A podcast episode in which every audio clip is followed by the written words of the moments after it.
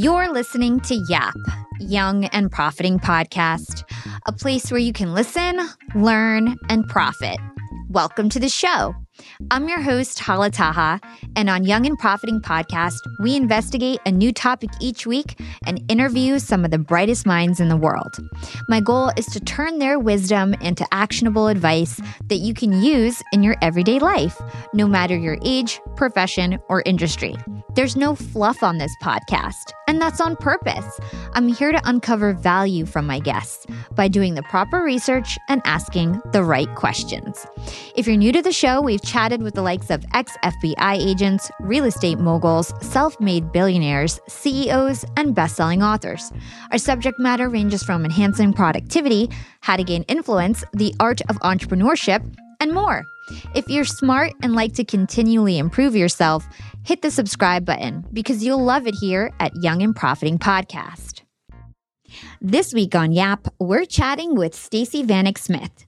Stacey is the co-host of NPR's The Indicator from Planet Money, and she recently wrote Machiavelli for Women, a book about how women can apply Machiavelli's principles to their work lives to finally break the glass ceiling once and for all. Stacey's own experience with the gender pay gap inspired her to learn about the uphill battle women face in the working world. What Stacey found out is that while women's struggles in the workplace are a hot topic, not much has changed. Women are still paid less than their male counterparts and occupy fewer leadership positions. So Stacey wanted to find out how we could make true progress, and she found her answer in an unlikely place: the writings and musings of the Renaissance diplomat, author, and philosopher Niccolo Machiavelli. Now, even though Stacey's book is focused on women, the interview has insight that's relevant to both men and women. And the type of men that listen to Young and Profiting podcast are the type that are looking to empower women in the workplace and make positive changes. The first step towards change is awareness and knowledge. So please don't shy away from this episode if you're a man. I know more than half of my listeners are male, and once in a while I do a women's focused episode only when I know it'll be relevant and helpful to both men and women. In this episode, Stacey and I talk about how Machiavelli's teachings can be applied to marginalized groups in the workforce and discuss the realities of the gender pay gap. We also cover the repercussions of unconscious bias, the role men can play as allies and mentors, the Cinderella Syndrome, negotiation tips, and so much more. If you're a woman looking to get fair pay or a promotion, or a man wondering how you can be an ally to your female colleagues, this episode is for you. Hey, Stacey, welcome to Young and Profiting Podcast. Thank you. I'm really excited to be here. Thanks for having me. Likewise, I'm super happy to be talking with you today. You are the co host of NPR's The Indicator from Planet Money, and you're also an author. You just wrote your first book, Machiavelli for Women. And I think a great way to warm up this conversation is to take it way back to early in your career where you witnessed and experienced a lot of sexism in the workplace yourself. And in one case, you found out that you were being paid a quarter less than a male colleague who had fewer years of experience. So let's start off there. Can you tell us about that time in your life? Yeah, I, this was kind of mid career. So I'd been working for a little while. And I went into a job and I'd negotiated really hard to get into the job, I thought. So I thought, I really thought I had like, it had been a real struggle. It had been like kind of an unpleasant negotiation that had dragged on for many days. But, you know, I sort of thought like, yes, I'm in the arena like a gladiator. And so I got, I got this salary that I thought was like, was pretty good. And, you know, I'd really fought for it. So I felt very good about it. And then through like a couple of like sort of various accidents, like kind of like things being left on the printer type of accidents, I found out that not so the first thing I found out was that my colleague was getting who had basically the same amount of a couple years fewer experience than I did was making like $20,000 more than I was. And like I couldn't believe it. I felt so Oh my God. I, I, still, I mean, I can still like, I still feel those emotions coming up even now as I'm talking about it. And then I found out, this is so embarrassing. I don't think I put this in the book. Then I found out that for the, the position that I had, because um, they had like little salary bands for different positions, I was being paid the lowest possible amount. Like, for my position. Like it, I couldn't have gotten paid lower. And at this point I had like many, many, many years of experience. And I was just oh, that was a terrible, terrible like couple weeks of my life when I was kind of dealing with this and digesting it. Whew, yes. yeah, that must have impacted you significantly in terms of like you wanting to make a change and helping potentially other women not be in that situation. Because a lot of the time, it's just knowledge lack of knowledge lack of knowing what other people are getting paid. And and people are really secretive about salaries especially in the corporate world. It's sort of like this unspoken rule that you can't ask anybody about it and can't slack anybody about it. And you're just stuck kind of blind hoping that you got paid the market rate. So it's super interesting. And we're definitely going to talk about negotiation tactics. But first, I want to talk about why this women in the workplace topic is more pertinent than ever. A lot of people think that it's kind of like we're past this and that gender equality is no longer a problem and it's 2022 and women are just equal. Why is that wrong? I know you have a lot of experience and have done a lot of research on this. No, people have asked me that. They're like, isn't like first of all like gender kind of over, and second of all, like you know the. like we're kind of on to other things. And what I would say to that is that the data shows us that that is in fact definitely not the case. In fact, the whole reason that I wanted to write this book had to do with data. So um, I've been covering business and economics for almost 20 years. And, you know, when you're on the same beat like that, the same story comes up again and again. Sometimes you end up covering the same thing. So I had done a story. And when you're a woman covering business and economics, you end up doing a story on the gender pay gap like every year. so I was doing my annual gender pay gap story. And I was talking to this economist, this really brilliant woman, Dr. Francine Blau. And she's like really dug into the numbers. So the pay gap is that women make about 80 cents on the dollar compared to men. For black women, it's 63 cents. And for Latina women, it is 55 cents. So within the gender pay gap, there are some huge gaps as well. And uh, Dr. Blau was, you know, talking me through it, and she just tossed off this remark. She was like, "Well, you know, these numbers haven't really moved in 20 years," and I was like, "What?" Because you know, I'd been covering the economy for not even that long. And I'd seen so much change, so much transformation, so much new businesses getting started, women earning more law degrees than men, almost as many medical degrees, more and more business degrees. I think women start 40% of the businesses in the US now. And I was like, how has that been stuck? And then I started looking into it, and all these things have been stuck for the last 10 years. CEOs are 80% male and 90% white. Those numbers have actually gotten slightly worse. I don't even know how this is possible. Oh my gosh. Uh, I know. And then some there's this number called the labor force participation rate. It gets super, super geeky, which is just the share of women who are in the workforce. That number hasn't moved in 10 years either. So something is stuck. And there was like pretty steady progress made since the 50s uh, as far as women getting into the workforce, breaking into new fields, earning more money, all those things. And then it just kind of, in the last 20 years, but really, really in the last decade, just kind of froze. And during the pandemic, of course, all sorts of these issues came to a head and you know we went backwards a little bit. We lost like 30 years of progress as far as women in the workforce uh, during the pandemic. That's gotten a little better but but you know still i think i think you're absolutely right. It seems like these issues should be resolved and it's like can we please deal with the next thing? But they're not resolved and i think there's a lot of stuff buried in there including racism including a lot of other different kinds of marginalized workers.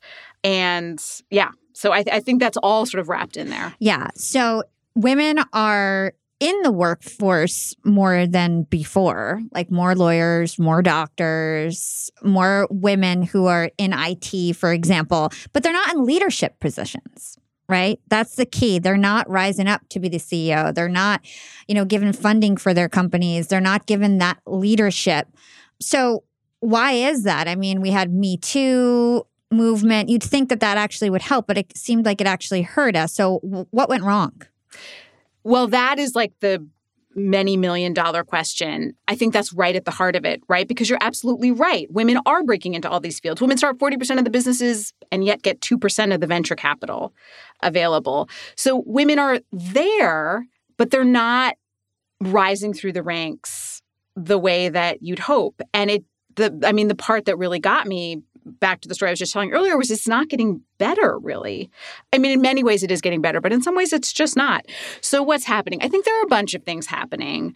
One big one that I think we've seen during the pandemic is child and family care. Women still do the lion's share of childcare and housework. And a lot of times that partly for that reason, women will prioritize flexibility in their jobs. And so, if there's a job, what often happens if you get mid career and above is that jobs kind of bifurcate to jobs that have more flexibility but maybe earn less have like a smaller potential and jobs that have less flexibility but have like a steeper trajectory into management positions and, things like that. So you'll see this with like law partners right? Or in medical school becoming a certain kind of a surgeon. So and women will often prioritize flexibility and that will often mean that they are not on a track to become a CEO or or an executive. Also becoming a manager is just a lot more complicated for women. All kinds of things come up. Women have a harder time managing. They're man- they're looked at more critically. They are way less likely to get management positions. And a lot of that has to do with how we are sort of the conflicting views of of women leaders. There's like a big disconnect in our brains because there are the expectations that we have. And these are unconscious biases by the way. Like I have them even the wokest among us have these inside of ourselves. It's part of why this is such a difficult problem to solve. We have our expectations as far as what makes a good woman and our expectations as far as what makes a good leader. And those two things are not the same things. They're at odds. And so what happens when women get into leadership positions is if they display a lot of like sort of traditionally feminine qualities or sort of feminine expectations, they're nurturing, modest, kind, warm, supportive, don't grab credit. They will be really well liked, but they're not going to get very far. They're not going to be seen as leadership material. If they display a lot of leadership qualities, they're strong, they grab credit, they don't care too much what other people think, they're not afraid to speak up, they might get leadership positions, but people will not like them. And that becomes a big deal for upper echelon leadership positions, right? You see this a lot of times in female politicians where people sort of hate them on a level that is like not quite in line with like any actual facts. It's like, oh, I disagree with this person on like policy. Hillary Clinton was like Totally so like hated. Hillary Clinton. Yeah. so hate just the ire, you know, and it wasn't like, oh, I don't think she has great policies. It was like, she's the worst. And Elizabeth Warren, too, I think got a lot of that. So it's often like, so this is the issue that I think often will hold women back from leadership positions. Also, the flexibility thing is a big one. And we saw that really, really came to light during the pandemic, I think. Yeah. So since we're on this topic, let's like dig deep on it. So you talk about this concept called hot boxing, which I think you just alluded to, right? Tell us what hot boxing is in the corporate world and what happens to women who are in that situation. Yes, this is a baseball term that I only learned because I was shockingly terrible at baseball. but hotboxing, this happened to me one time, which is how I know about the term, is on a T-ball team. When you have someone running between bases, and let's say you're running between second and third base, and someone throws the third baseman the ball. So you turn back to go to second base, and you're running back to second base, but the third baseman throws the second baseman the ball. So the second baseman now has the ball. So you turn to run back to third, and the second baseman throws the third baseman the ball. So you're basically running between these two bases. You're not technically out, but you're not going to win. And for me, that metaphor kept coming into my mind, which is why I ended up using it. Plus, I was like, it's a book called Machiavelli for Women. We probably need some baseball metaphors in here. So, uh, but it, but I think it happens between like leadership qualities and quote unquote feminine qualities. And it is just a really, really difficult thing. Women run into this all the time when they're asking for raises. There's often backlash. There are feelings of, and again, these are unconscious. It's people who are often extremely well meaning, progressive people, but they're like, wow, who does she think she is? That's a little greedy. Whereas if a guy asks for more, even if he doesn't get it, often there'll be a case of like, you know what, good for him for asking. We're not giving him a raise, but good for him for asking. So women are in this difficult situation where if you sort of behave in a way that will sort of the traditional ways that move you along in a company, that get you more money, that get you higher positions, you'll run into issues of backlash and people not liking you. And that is that is real consequences. And then if you sort of are more sort of likable and traditionally feminine, you're not going to get anywhere in the workplace past a certain point. So it's it's a I, I thought the met the baseball metaphor was apt in this case. Yeah, it's like kind of like you're trapped. Like there's no forward movement for a long, long, long time. So I was in this situation. I used to work at Disney streaming services. Now I'm an entrepreneur. I quit my job about a year ago, 60 employees, everything's going great.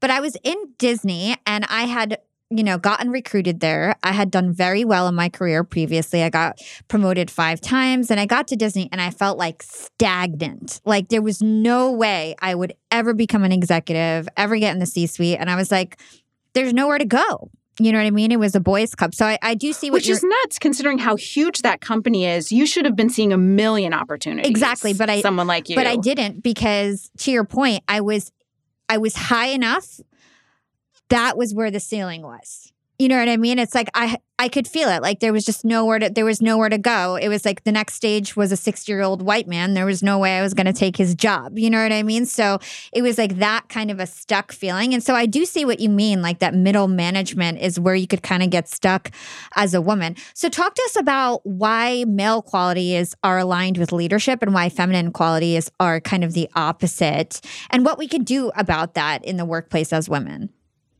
I mean, I think it's just our ideas, our old ingrained ideas of what a leader looks like, how a leader acts. And these are just like cultural stories, right? I mean, and those stories can change. We change our stories all the time. But those are very they're very powerful, those stories that underlie a lot of these things. It's like, you know, you think leader, you know, maybe images of like General Patton or the Godfather or whatever come into your mind. It's probably not like a young black woman that's probably not the image that comes into your mind when you think leader, even if you wish it were. And these are just, these are deeply, deeply ingrained. Actually, Harvard University has this great unconscious bias test you can take online where it has you click on things really fast. And I took one in the middle of writing this book thinking, like, well, this isn't even fair because I'm thinking about these issues and reading all these studies. And I just failed. I was so mortified at the own my own unconscious biases, but they're just in our heads like what a woman should be. We absorb them through movies and TV and stories and just the world that we see around us. You know, kids are like little sponges and so are we.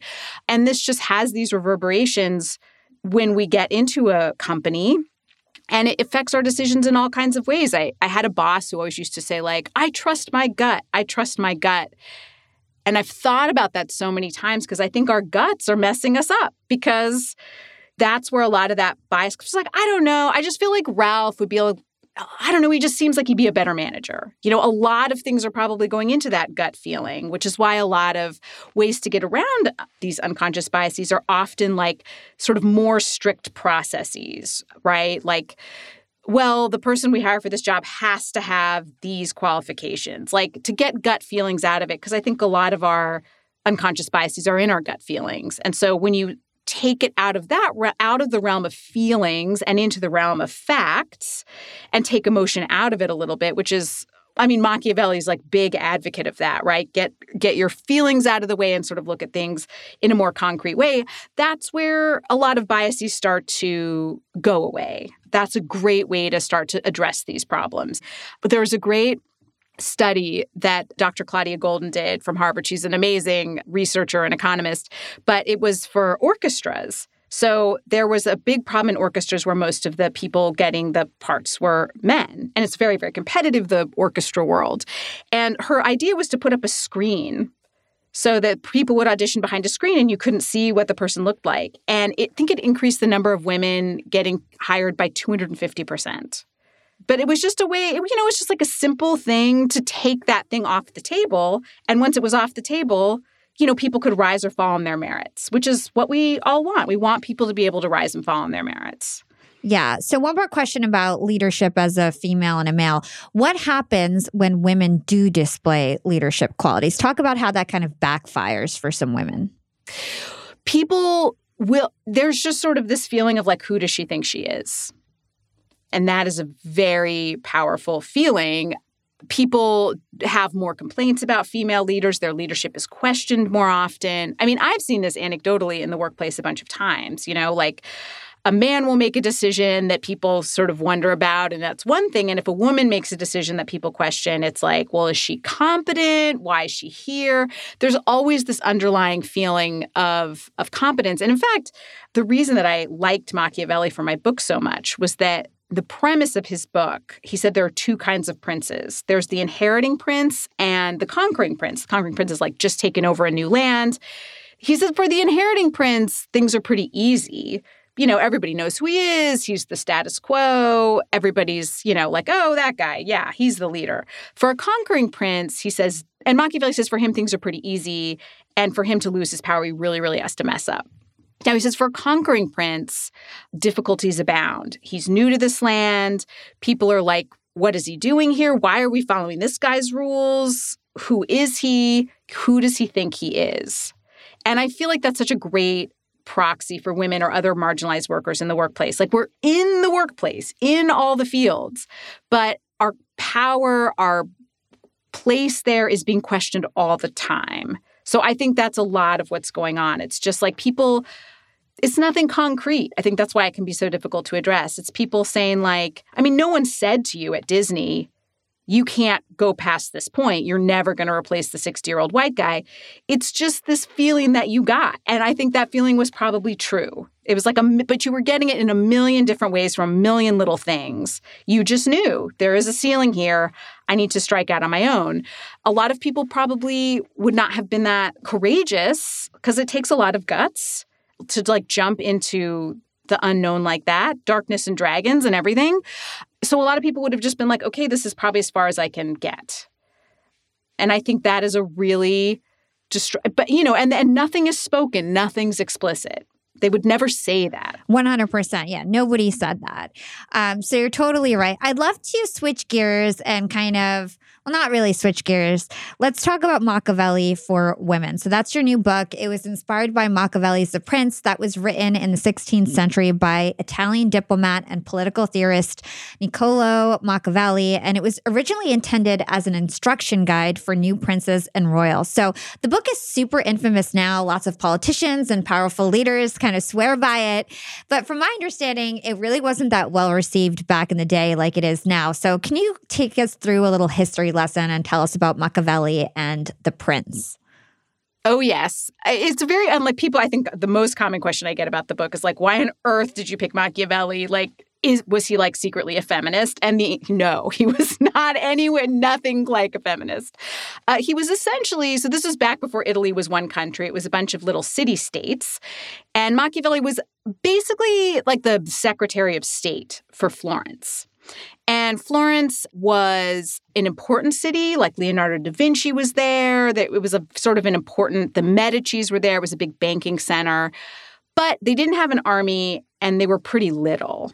Meanwhile, so they just didn't have a lot to fight with. So Machiavelli had to like wheel and deal with all these people. It was a time of great war. Everyone was always invading each other, lots of bloodshed.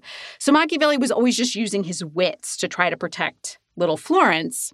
And he loved it. He was really good at it. His coworkers loved him. He was a little bit of a stretch for the job. Like he didn't come from the right family. Uh, he didn't come from a good family, but somehow he got the job and he was very smart and loved it. And then the Medicis took over the city again. So basically, there was a power shift. And Machiavelli lost his job. He was thrown in prison and tortured. All of his stuff was taken away. And then he was kind of kicked out of town.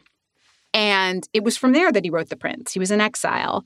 And he wrote The Prince to the guy who had like done all this stuff to him, taken Lorenzo de Medici. He wrote, eh, you know, in the beginning of The Prince, I remember when I read it being so confused because it's this weird apology in the beginning. It's like, Dear Lorenzo de Medici, like, you're amazing. You're the best. Like, if you even have time to read my crappy thoughts, here they are. And I was like, this is this book about like power that like it, it, just seemed so amazing to me.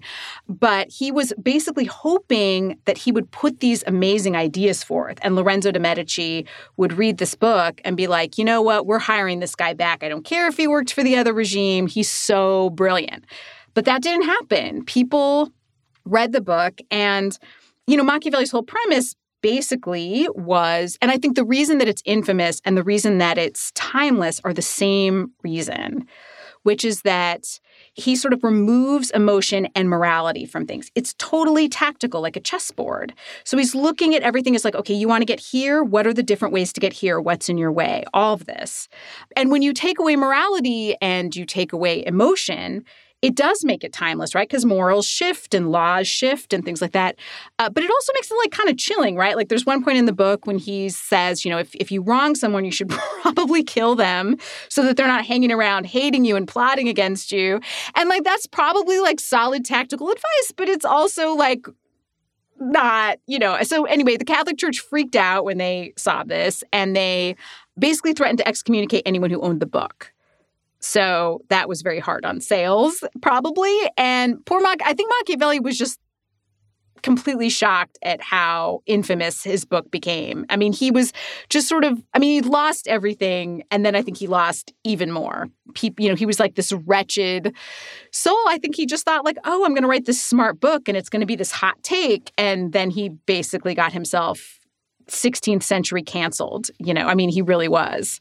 That's so interesting. And you look you you would think that he was so successful when he was alive but turns out like he really wasn't. And it wasn't until after he died people appreciated his work or i think right?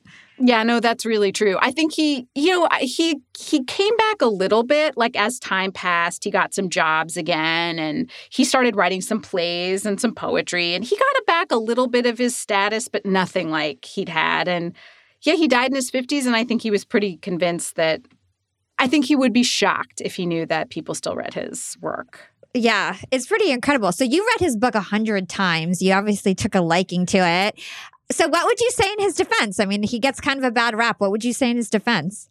I would say that he I find his advice incredibly valuable because he just looks at things with very very cl- like clarity. And for something like exclusion and discrimination in the workplace, or even just like unfair behavior in the workplace, which everyone experiences someone getting favoritism or getting unfairly passed over, all that stuff. It can be a very emotional experience. And that emotion in certain cases can give you energy, right? Like anger can kind of energize you to act. But in a lot of cases it's just it makes it really hard to figure out what to do. It clouds your judgment, it takes your all your energy away. It causes you to make strange decisions or act in ways that you feel weird about later. And I think Machiavelli's essential advice is just very, very smart. I mean, he was dealing with you know a lot of a lot of tumult and a lot of violence and a lot of crazy emotions and alliances uh, when he was alive and i think he developed just a very keen wit like he could clearly see through emotions and all you know all the sort of theater that happens. And the workplace you know is is hopefully not as violent as that but you know there's a lot of stuff going on right? People's vanity people's pride people have all kinds of reasons for promoting and supporting or demoting and not supporting the people that around them. And i think the ability to look at things in, in a very clear-eyed way there's just a lot of wisdom there. I mean some of the advice like i said is kind of like shocking and chilling and but i i liked that machiavelli was like not afraid of uncomfortable advice. And i really tried to follow that in my book too. There was a lot of advice that i gave that i didn't like to give. But I liked that Machiavelli had that courage. And and I liked that he was like, this isn't great, but it's how humans operate. Let's hold that thought and take a quick break with our sponsors. Young and profiters, they may call me the podcast princess, but I'm also the LinkedIn queen. I've been a LinkedIn influencer for six years now, and I teach one of the most popular courses about LinkedIn. And I love to teach sales on LinkedIn because when it comes to B2B sales, LinkedIn has got that on lock. LinkedIn is where all the decision makers are hanging out. There are 180 million senior level decision makers on LinkedIn and 10 million C suite decision makers. These people are on LinkedIn and they're in the mode to buy. They're using LinkedIn for their buying journey to research vendors or sales reps that they might work with, to look up how to solve their problems, to learn from industry thought leaders. They are in the mode to buy, whereas on other platforms, they're in the mode to be entertained. You want to get them in the right mindset. You want to cut through the noise with LinkedIn ads. In fact, 79% of B2B marketers rate LinkedIn as their top channel for paid media. And LinkedIn has the best targeting because they've got all these different inputs. People are putting their resume basically up on there. And so there's so many keywords that they can use to target the right decision makers so they can hear about how you solve their problems. And I've got a special gift for all you young and profiters who want to try LinkedIn ads. You can get a $100 credit. LinkedIn was super generous. If you want to make B2B marketing everything it can be and get a $100 credit on your next campaign, go to linkedin.com slash yap, Y-A-P. Again, if you want to claim your credit, go to linkedin.com slash yap. Terms and conditions apply.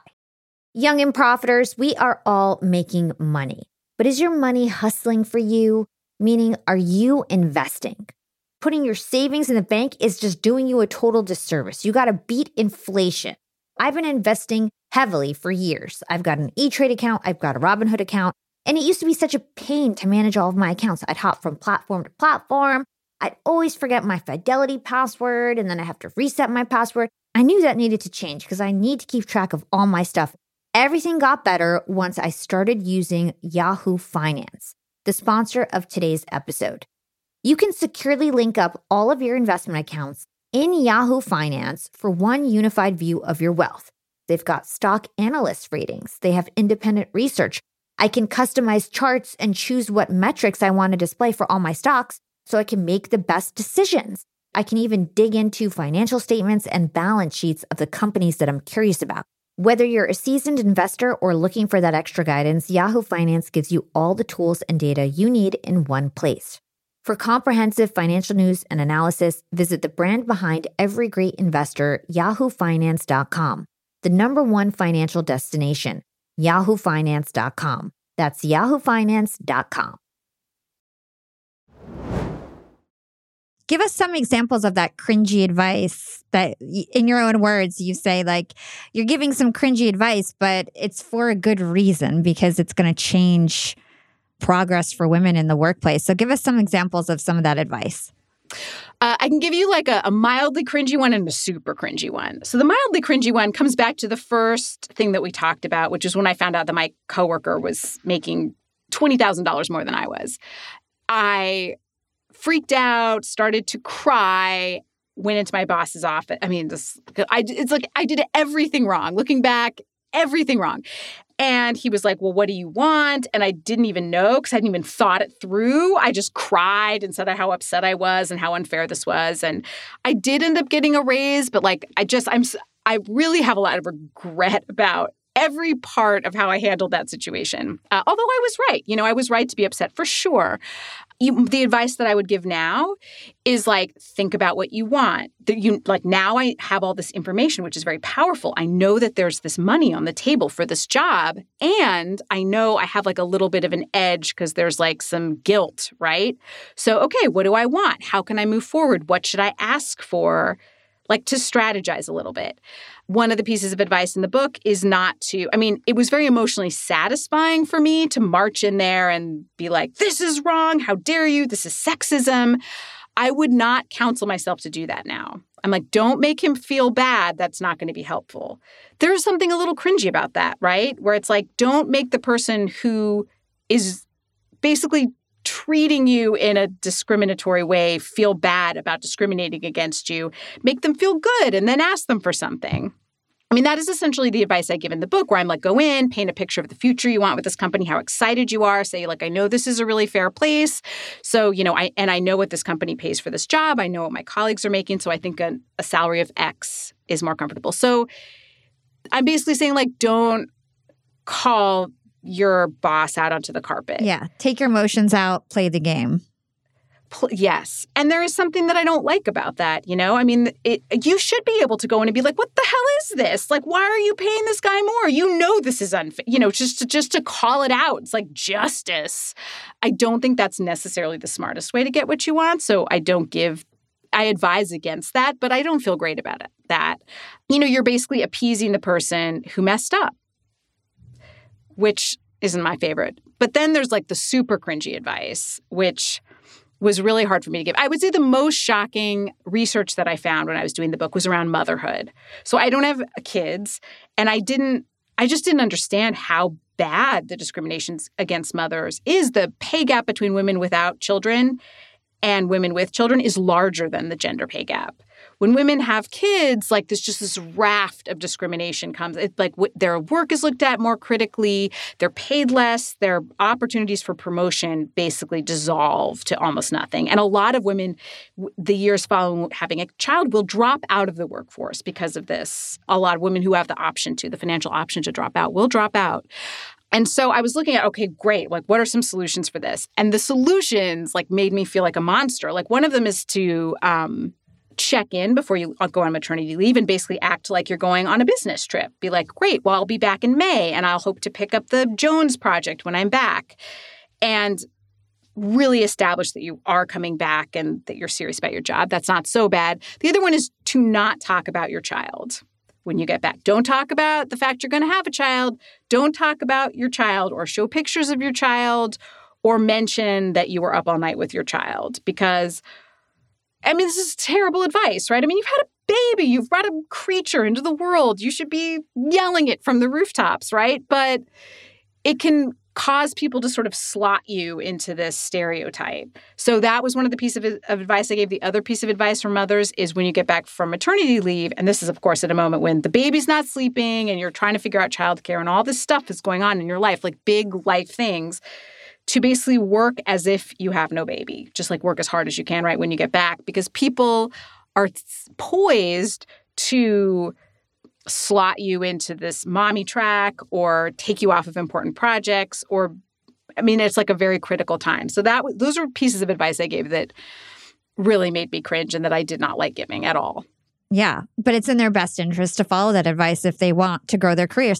So I have a lot of male listeners, and I feel like a lot of males listening in might feel really terrible hearing that, like, women have to think this way or women have to you know hide the fact that they have a child so they don't get treated differently. What would you say to them if if they want to help if they want to get involved?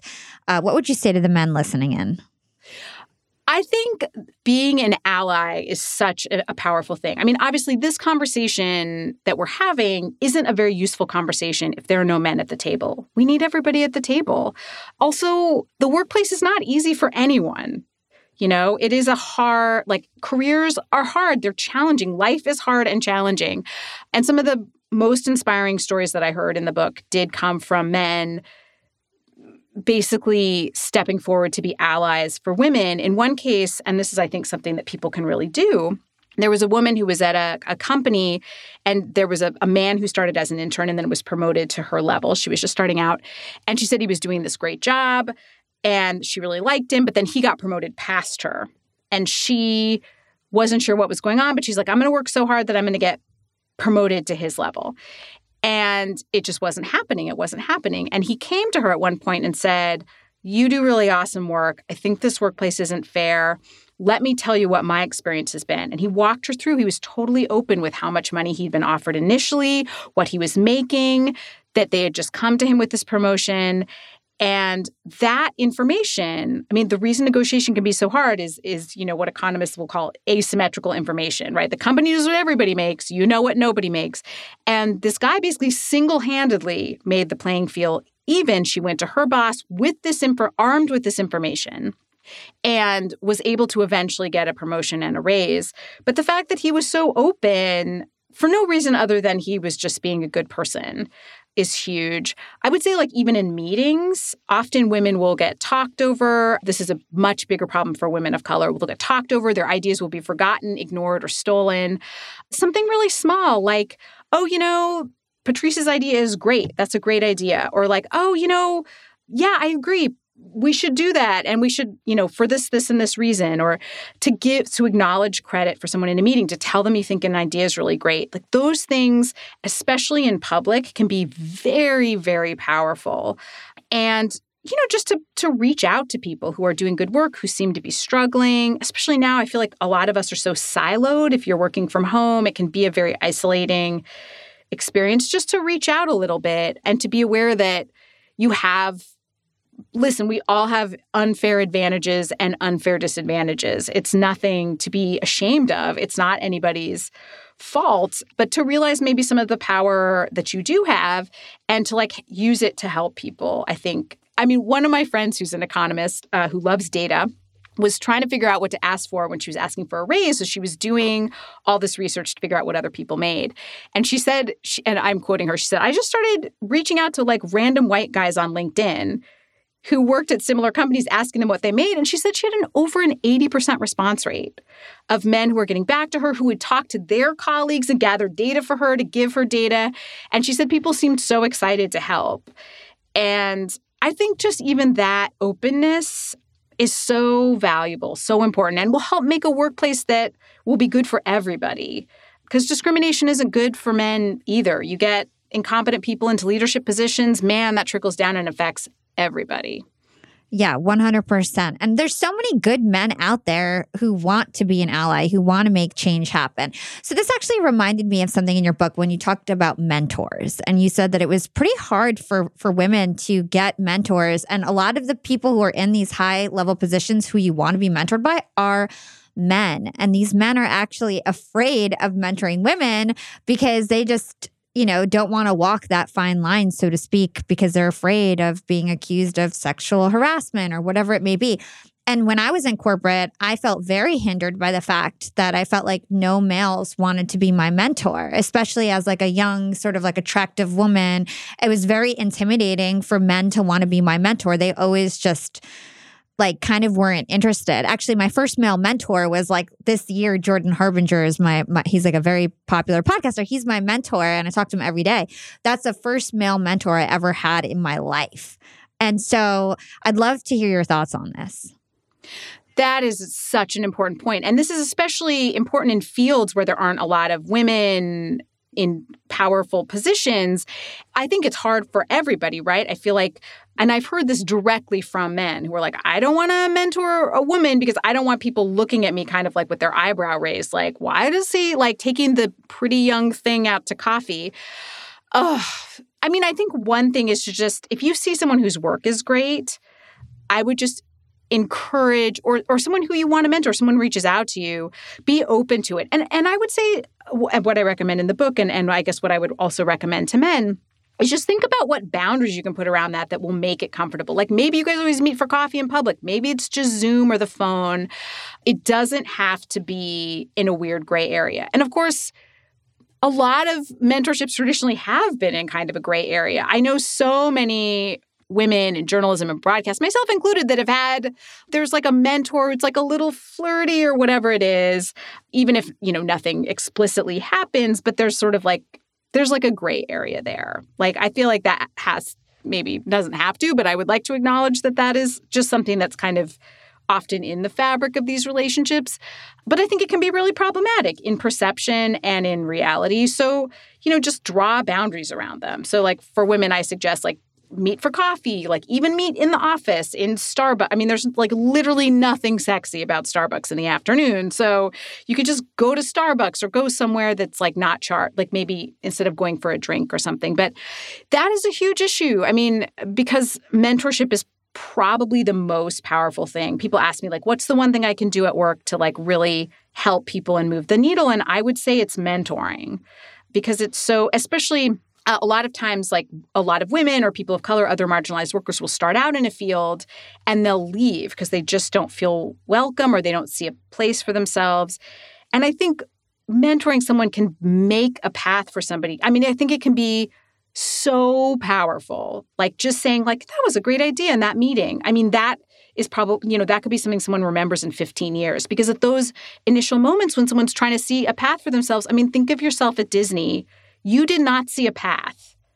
If one of the 60 year old white men had reached out to you and been like, you know what? Like, that was an amazing idea. I really think you have a future here you might not have left. I mean, it's probably a good thing that you did leave, and now you have this no, but awesome you're one, business that you're you started. You're 100 percent true. I never thought I was going to leave corporate before I was at Disney. I always thought I would just become a CMO or the CEO of whatever company I was at and just stay there for years. So you're right. If somebody did take me under their wing, but nobody did that, so I was like, I'm out. and I'm sure a lot of the reason was that, like, well, she's like a young, lovely woman and I don't want to raise any eyebrows and I just don't want to get into all that or whatever. And if if you'd been a guy, uh, it might have been really different. 100%. And in fact, there was a lot of male colleagues who were getting kind of like treated like the pet uh, to the executive. So I definitely see that taking play. So let's go back to Machiavelli because you're an expert on his work. And it's pretty interesting that his work is still relevant 500 years later in this modern world. So I'd love to understand some key observation that Machiavelli made about human nature that still hold true today. Yes, actually, this was like one of the funny things that, like, it's very obvious, but it like sort of blew my mind when I thought of how much has changed in 500 years. Like, they didn't have electricity or the combustion engine, the light bulb, airplane travel, antibiotics, like all this stuff has changed, but people are like the same. All the observations he made, I'm like, oh yeah. Machiavelli's a little cynical about people. Granted, he was writing this book at a very difficult time for himself, so you know, little cynicism was warranted. But he does have some just very clever pieces of advice. One this one is is is a little bit of a silver lining Machiavelli. It's not quite as dark, but one thing he said was if you ask someone you should not hesitate to ask someone for a favor because when you ask someone for a favor, they feel as indebted to you as if they had taken a favor from you which, as someone who has trouble asking for favors or asking people to do things for me or book promotions, a lot of reaching out to people for favors. So I was thinking about that a lot at the time. And that really struck me. And I thought it through and I was like, he's right. Because when someone comes to you for a favor, it makes you feel powerful and connected and like you're on the right path. You know, like people are coming to you for advice and help.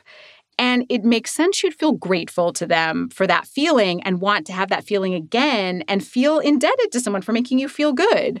I thought that was such a smart insight. Another insight that Machiavelli gives, I'm giving all the really positive ones, but he says a, a good prince will always stand up for those less powerful than he is to a greater authority. And, and the reason being that you're not going to be the backlash you get from the greater authority isn't going to be that big of a deal. And the gratitude that you will get from the people you are standing up for is very powerful. And I think that's true. I mean, I was thinking of very early on in my career, Kai Ryssdal, as a matter of fact, marketplace. Um, I was just a very underling, something happened at the company. I can't remember what happened, but somehow I was in trouble for something that I had done at Marketplace. And Kai Ryssdal went to the boss and was like, I was, and, and was just like, you need to leave her alone about this. And I found out about it through like a third party. He had no reason to intervene on my behalf at all. And he just did. And I found out about it from somebody else. And I still remember that. Every time someone brings Kai up to me, my brain goes there first. I was just like, loyal forever, like ride or die because of that moment. You know, I was so, it w- moved me so much that someone would stand up for me at a moment that it wasn't advantageous to them. So that just like thinking through something like that, I was, you know, when when I read that from Machiavelli, I was like, he's right. That is powerful. I mean, it's been almost 20 years, and I think still think about that with Kai. Um, I'm like, Kai Ryssdal, that guy's a good guy. He stood up for me when there was no reason to do that. I mean, you know, and and it probably politically didn't cost him very much. And the boss probably thought like, oh, he's a good guy. He's standing up on behalf of like his little puny production assistant. And meanwhile, it was a very powerful thing for me. So those are a couple pieces of like just very smart Machiavellian ad- advice. And oh, you know, one that is still interesting. I didn't include this in the book, but it was very interesting. He said basically, the person who helps another person gain power is ruined, which I thought was really interesting. The idea being that, like, if you put, and I feel like this is often something women will do, which is like, well, like, I don't think I can go for this position myself, but I'm going to help Ralph go for it. Like, I'm going to become the power behind the throne, essentially, right? And I think it's very, women often get roped into supporting roles a lot of times the reason Machiavelli thought that this was a dangerous thing was he's like the person who you helped get into power is always going to be a little freaked out by you because they know how important you are and they're going to be worried that you see through them and also like what they're going to be able to do without you. So they're never going to support you. They're never going to want you to leave or promote you into a greater position. And I thought I thought that was very interesting too just looking at media, um, that's the world that, of course, I'm the most familiar with, and just seeing people who helped other people get like big, fancy jobs and what happened to them. It's just like a very smart observation, I thought. Yeah, it is. I feel like I've seen that happen a lot too. So let's talk about the definition of power because I think this is pretty interesting. Talk to us about your definition of power and Machiavelli's power principle. Well, this was one of the first things I did. Of course, this is just like the most public radio thing I could do. I was like, I have to look up the etymology of the word power, like a middle school essay. But it, it, was actually very useful. I almost didn't put it in the book because I was like, this is like one of those bad wedding speeches where someone's like, Webster's dictionary defines marriage. But it was very useful to me. So, power comes from the French pouvoir, which means to be able. And that was a really important moment for me in the book because the idea of just power, like crushing people, bending them to your will, making oceans of money, that just didn't, like, I didn't really connect with that. Like, I don't want those things for myself. And I feel like most people probably don't also. I mean, you know, there are the Vladimir Putins of the world, but but most of us are not like that, I don't think. But the idea of to be able to want power, to give yourself, to have agency, to be able to do what you want in the workplace, to rise on your merits in the workplace, to be able to do the work you want to do. That definition of power I could really connect with. That felt important. That felt like something that I think most of us do want is that agency, that ability to I want to see what I can do. I want to do my best work. I want to be in an arena where I'm inspired and creating at the top of my game. And so that is why I included it because I thought that was a really for me it was like a little bit of a revelation as far as what power was. I'd never really put that much thought into it, which is weird because all I've been doing is covering business and economics and if there is a field in this world that is more obsessed with power than business and economics, I've never encountered it. But you know, if that felt really that I connected with that a lot. Something else that I found super interesting in your book that I never heard of before. I think you might have coined the phrase the Cinderella syndrome. I would love for you to talk about that analogy and share that little story with us. I felt like, you know, I've been talking about a prince, and so it was time to like invoke a princess. So the Cinderella syndrome is something that happens to women often at the beginning of their careers. So it's like before a first promotion, and something that I've certainly observed but has also been documented in research, is that uh, men will often be promoted based on their potential, and women will be promoted based on what they've produced. So women get they get slowed down in promotions, and this really slows them down, especially early on. And what happens is there's this you know there's people have their gut feelings right it's like i don't know if she's really ready for this role and so the cinderella syndrome it comes from the story of Cinderella, there's this one moment in the fairy tale where Cinderella wants to go to the ball and she asks, and of course, the stepmother has her two stepdaughters that she needs to marry off. And Cinderella is much cuter than the two stepdaughters, and she does not want Cinderella going to the ball. So Cinderella's like, Oh, can I go to the ball? And the stepmother does not tell her no.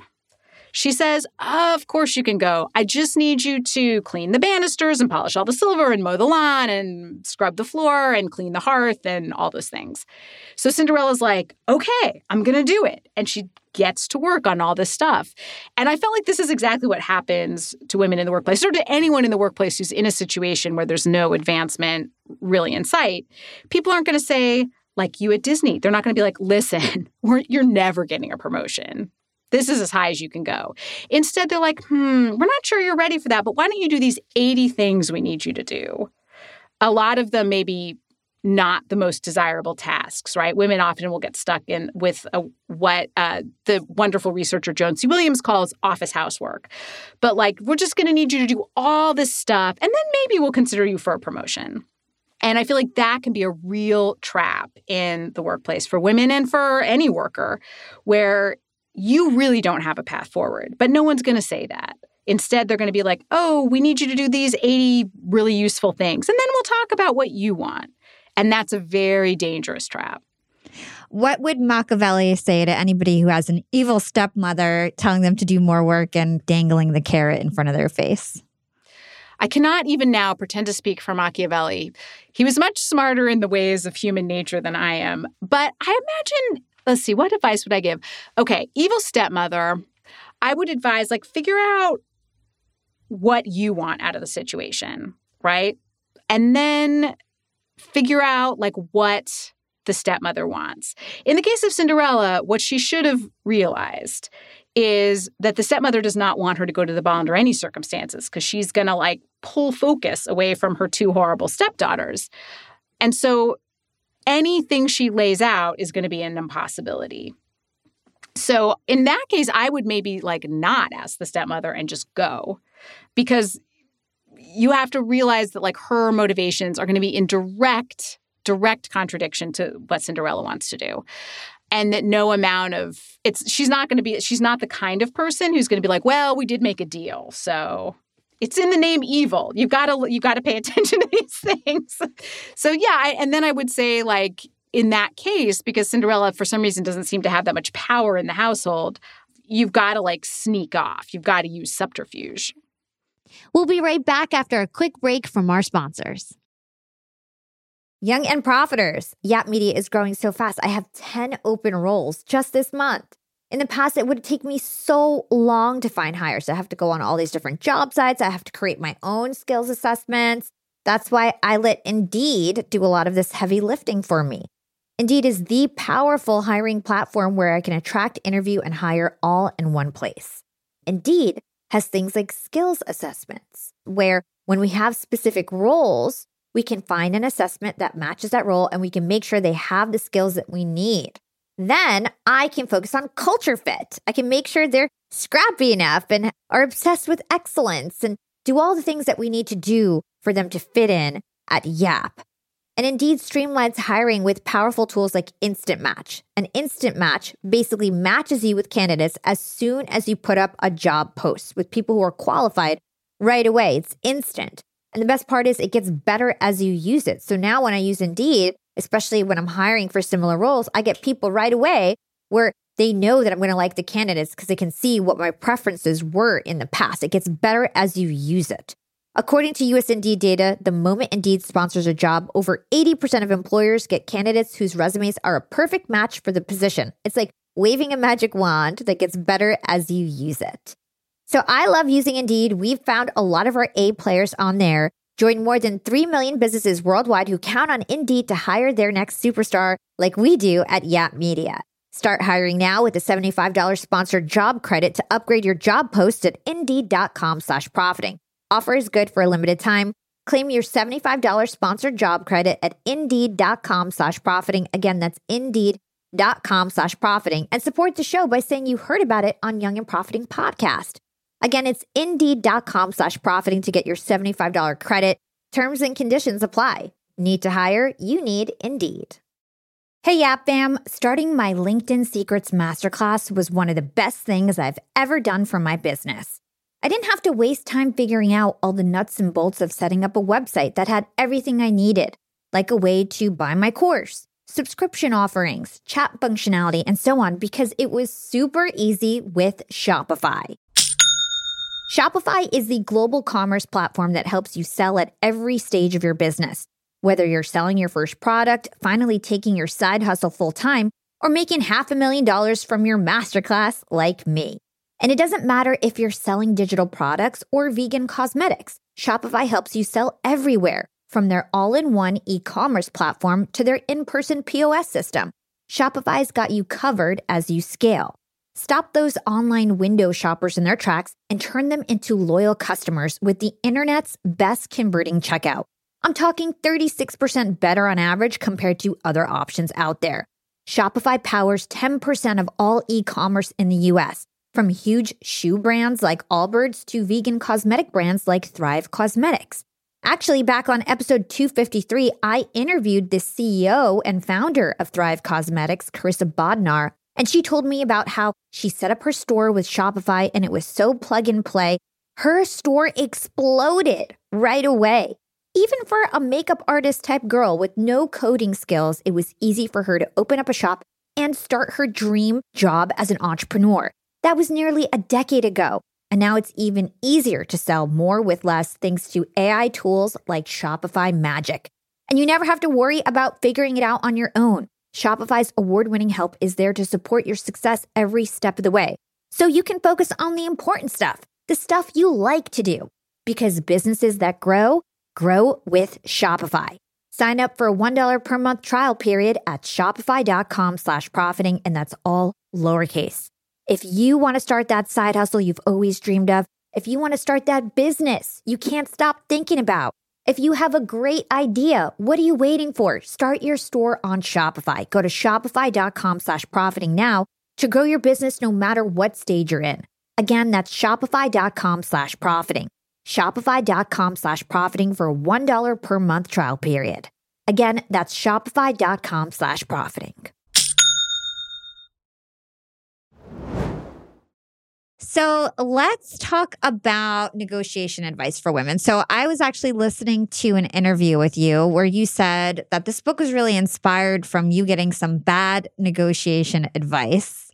And that really triggered you to kind of look into good negotiation advice. And that's kind of how you re stumbled upon Machiavelli's work. So, talk to us about that bad negotiation advice and some good advice that women can follow in terms of negotiation.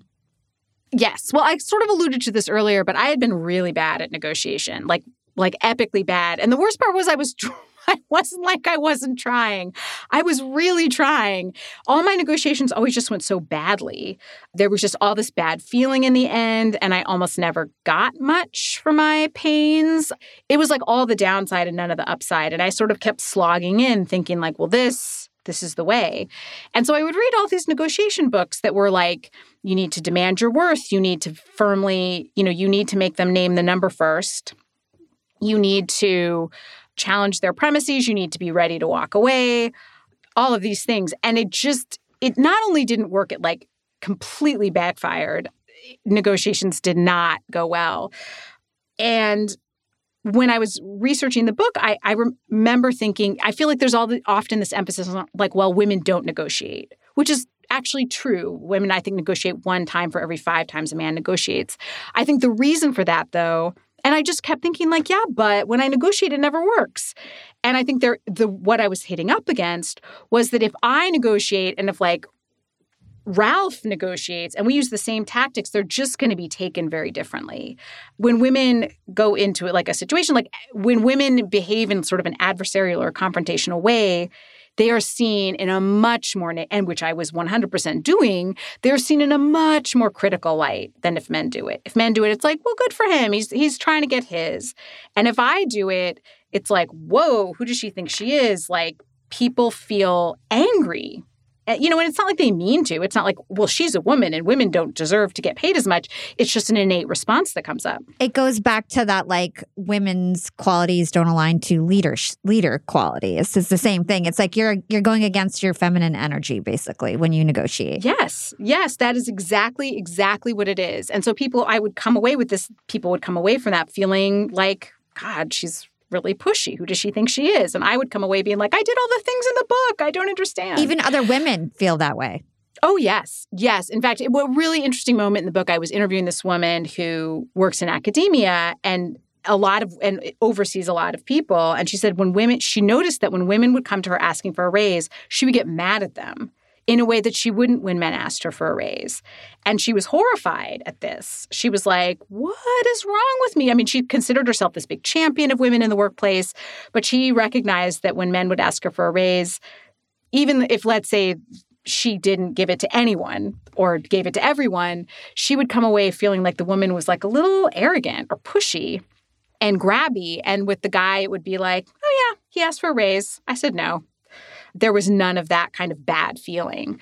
So then I started looking at a lot of books written specifically for women. Dr. Linda Babcock at Carnegie Mellon has some great advice. She has a book called Women Don't Ask. She's done some really great research and just also approached a lot of researchers about, well, then what do you do, right? Like, if asking for something is going to make people not like you, do you not ask? Do you ask and be not liked? Like, it felt like this sort of impossible bind. But there are some ways around and through, which I was very excited to find out.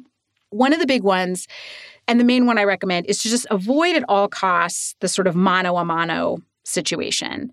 Like avoid anything adversarial, which seems impossible, right? It's like it's a negotiation. You want $100,000, they only want to pay you 80, end of story. Like if they pay you 100, you win. If they pay you 80, they win. But instead to focus on the a more collaborative approach because truly ideally in a workplace, they are also giving you a lot. Like I feel like I do a lot of work for NPR and I've given them a lot of great work and, and years, but they've given me a lot too, is the truth. They've given me a really important platform. I get a lot out of that job too. So to go in acknowledging that and say, you know what, I am really so excited to be here. I love working for this company because of X, Y, and Z reason. I'm especially excited about this project. I'm actually interested. I can really see a future for myself leading one of these teams. I, am really excited to talk about that as it develops in the future. I have done a lot of market research. I know what this company typically pays for the work I'm doing and what other companies, similar companies, pay for the work I'm doing. I also know that my productivity is up 15% over last year, and I'm the most productive member of my team. So I think a salary of $110,000 would be more appropriate than the 80 that I'm getting paid. Uh, what do you think? So there's a lot happening there, right? One is you've painted a picture of a future. You're very positive. You know, one thing you can say is like, I know this company is really fair and that fairness and equity is very important to this company. So that's part of why I'm asking. I think a salary of X is appropriate. You're saying lots of positive things like, I know you want to do the right thing. I love this company. I'm so excited about a future here, but it's also really important for me to feel like I'm being valued properly. Also, there's a lot of facts in there. And remember, like we talked before about getting away from emotions where a lot of discrimination is and into facts. And that's so true in negotiations too, I think. You you reach out to a lot of people, find out what you should be making. And in a lot of cases the women I spoke with said name your number first because it so often happens and this is a little controversial you have to figure out what's right for you and it, it can mean you leave money on the table but so often women or other marginalized workers will get lowballed that it can be hard to come back from that you know, it's like you go in and you're thinking $100,000 and they say 70 and it's like suddenly you're clawing your way back to which is exactly what happened to me by the way when i clawed and clawed for days to get paid the lowest possible salary i could get paid. Oh my god i know it's embarrassing. So i think uh, you know you bring those facts in you know market research it's not emotional. It's like well listen i'm just looking at the numbers i know what you pay for this work. So it's taking it out of emotional you're painting a positive future it's not antagonistic. Yeah and and just so my listeners can help remember this especially if you're a woman and you're gearing up for negotiation think about future together instead of facing off. So take a future together approach rather than being aggressive and kind of facing off with your counterpart. Yeah. Yeah. It's sort of the opposite of like, if you don't pay me this, I'll quit. It's like, look at this beautiful future we would have together. I will need to get paid X to be a part of this beautiful future. Yeah. It does kind of stink that we can't just I know. be authentic. I know. I know. I know. No, you're right. I mean, you should be able to go in and be like, dude, why are you paying Ralph $100,000? I know what you're paying for this job. Like, pay me properly. Yeah. But again, we have to play the game. It is what it is. So as we wrap up this interview, I thought a fun way we could end is with a quick fire segment. So you say that confidence is more valuable than competence in the workplace. Let's start off with that. Why do you think confidence is so important? And then we can do a rapid fire segment on some of uh, Machiavelli's lessons related to this. Ooh, okay. I love rapid fire. Um, I'm also a little nervous about it. So, confidence all the studies show confidence is probably one of the most powerful things in the workplace, correlated to how happy you are, how much you get paid, how fast you get promoted, how much people like you. People like leaders that are more confident, all of these things. I think the reason it's so powerful is that value, the value of a person or a worker or the work itself, is a story. Like it's just a story. And confidence is a story. I mean, the reason women get paid less, the reason that black women get paid less and black men get paid less, is it's just a story of how much their work is worth, which is also part of why it's so painful when you realize you're getting paid less. And confidence is also a story. It's the story of like, I'm really awesome. And we operate on stories. Our whole economy operates on stories, but we as humans operate on collective stories. And if your story is like, I am amazing, and everyone's like, wow, he's amazing. I mean, there's also like arrogance, which is a little different, but true confidence is just a, a deep knowing of self worth. And that is infectious. People believe you. You know, that's that you know and of course it's tricky right it's not like i don't want to be confident it's like i wanted to be cool in junior high but all the wanting to be cool did not make it happen uh, but there are ways to fake confidence that's a great segue to our quick fire segment so one of machiavelli's lessons is to fake it till you make it how can we do that One big thing you can do is to take action. Confident people act. Un- people who aren't confident waffle. So speak up in the meeting, ask for a raise, take action. That is something that is very confident. Another thing you can do is aim a little higher than what your goal is. So confident people expect a lot for themselves. So you can pretend that you're confident by asking for more than you think you can get as far as resources, money, time off, deadlines, space. Like ask for something that feels nuts to you. That's a way to fake it till you make it. And how about birds of a confident feather?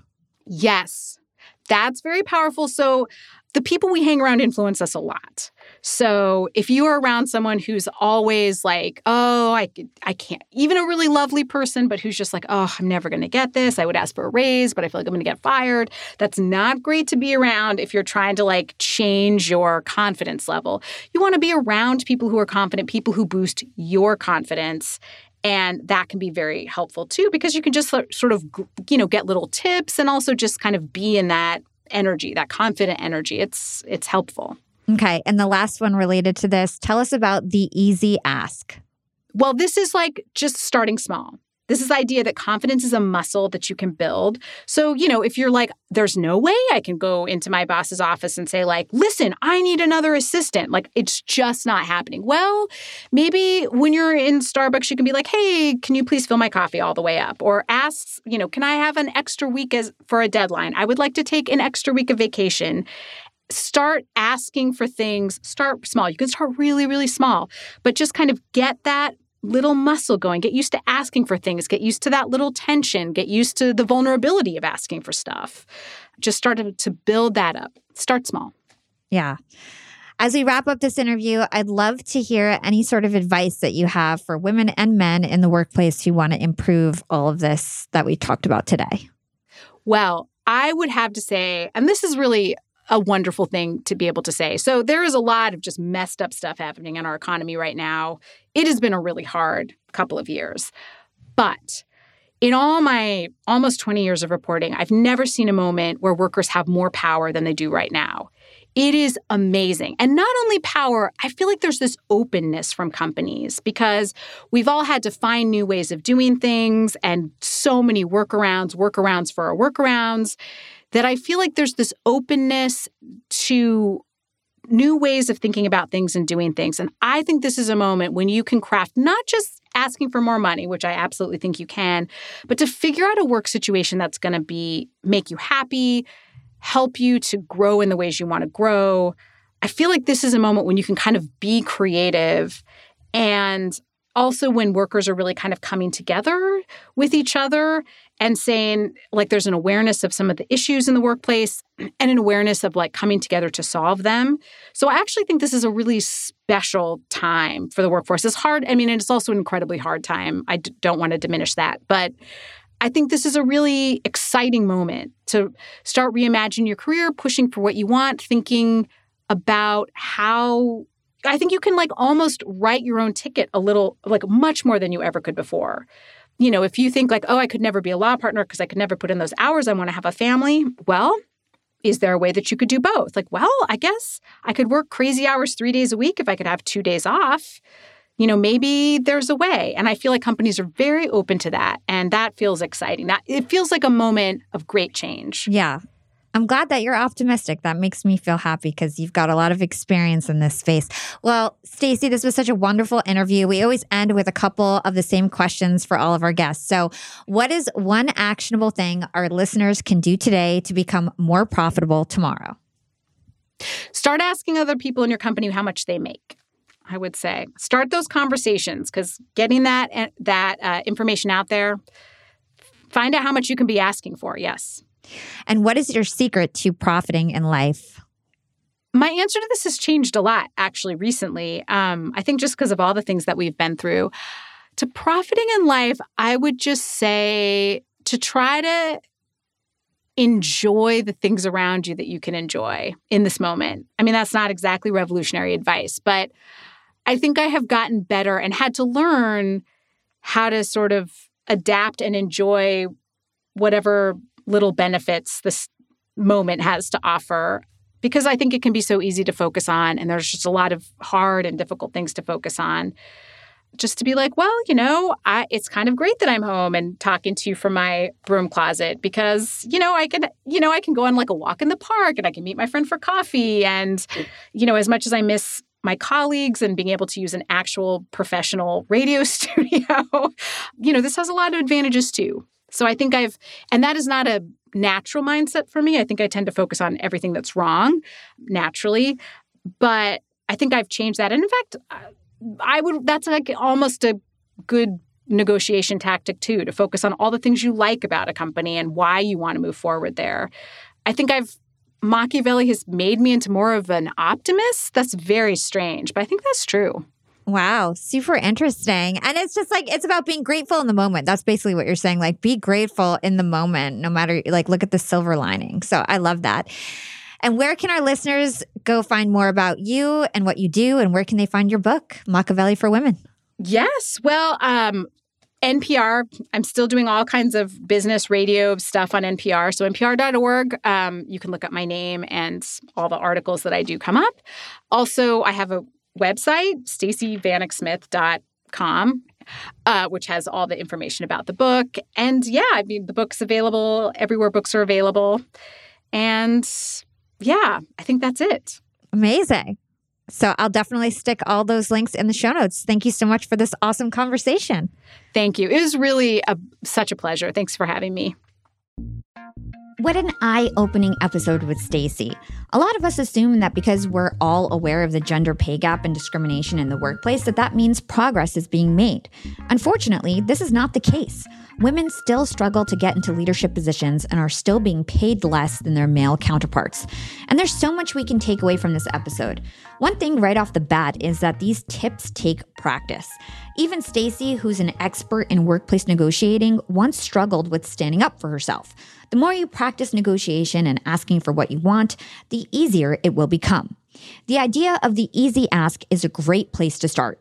For a lot of women and people in general, asking for anything can be really difficult. Confidence in negotiation is like a muscle you can build up. Before you go asking for a $20,000 raise, start by practicing the small things, like an extended deadline or like asking to take a vacation. This will help you gain the confidence you need and understand how to approach these situations when it matters the most. And what do you do when it's time for the big ask? Remember to approach with positivity and preparation. Let your company know that you enjoy working there and that you'd like to be a part of their bright future ease them into understanding that you are a valuable player and deserve to be compensated fairly. Negotiation isn't an argument, it's a conversation that you get to steer. Be prepared, be positive, and be open to hearing your counterpart out as well. When we talk about preparation, this means doing market research. If you're a woman, have conversations with the men in your industry and your coworkers about what they're being paid. If you know your accurate salary range, you can use that to get paid fairly for your work. This is a great tactic for men too. And this brings me to another point the importance of allyship and mentorship from male colleagues. Allyship doesn't always have to be a grand gesture. Even a small gesture like listening and supporting a female coworker during a meeting can make a huge impact impact. But if you want to go above and beyond, have an open conversation about salary with another woman or become a mentor. This is an awesome way to help. Women and men need to work together to make these changes happen. Now, I have to say, as a young woman who was in corporate for over seven years, I often felt like I was at an extreme disadvantage because executive men would never want to be my mentor. I would reach out to them and let them know that I really would like them to be my mentor. And because I was a woman, a young woman, and honestly, an attractive woman at that, I felt like these men never wanted to be my mentors because they thought that it would look weird. And so they just avoided me. And I saw a lot of these men that were my coworkers and colleagues get mentors from the executive leaders who were mostly males, and I was left out. And I have to say, that is one of the reasons why I ended up leaving corporate and starting my own company because I felt like I actually didn't have anybody who was going to elevate me and bring me up. And you really need that type of person when you're trying to move up in corporate. And so, if you're a male executive out there, I want you to take heed to my story. I was a young woman in corporate, really hoping for a male mentor and never got that opportunity. I never had any male leaders take me under their wing. And I really want you to think about women in your workplace who really deserve to be mentored and who might not be getting the opportunities just because they're a woman and you're a man. So let's think outside of the box. Let's keep it non sexual, non romantic, and just realize that we're all people looking to make a difference in the world and we're here to support each other. And I can't think of better people to start these changes than my awesome young and profiting listeners. So I'd love to hear from you guys. DM me on Instagram or Twitter at Yap with Hala or find me on LinkedIn by searching Hala Taha. And lastly, I have some exciting news. There's a new way to get in touch with me. You can now text me directly and join my Yap text community powered by SlickText. All you have to do is text the keyword YAP, Y A P, to my short code 28046. You'll receive text from me, updates on the podcast, and exclusive Yap content like giveaways and discounts. Again, text the word YAP to my short code 28046. And if you like this episode, be sure to leave us a five star review on your favorite podcast platform or share it with a friend. Share this episode with a friend so we can get the word out, so we can break the glass ceiling once and for all. As always, thanks for listening to Young and Profiting Podcast, and thanks so much to my YAP team. I'll see you next time. This is Hala signing off.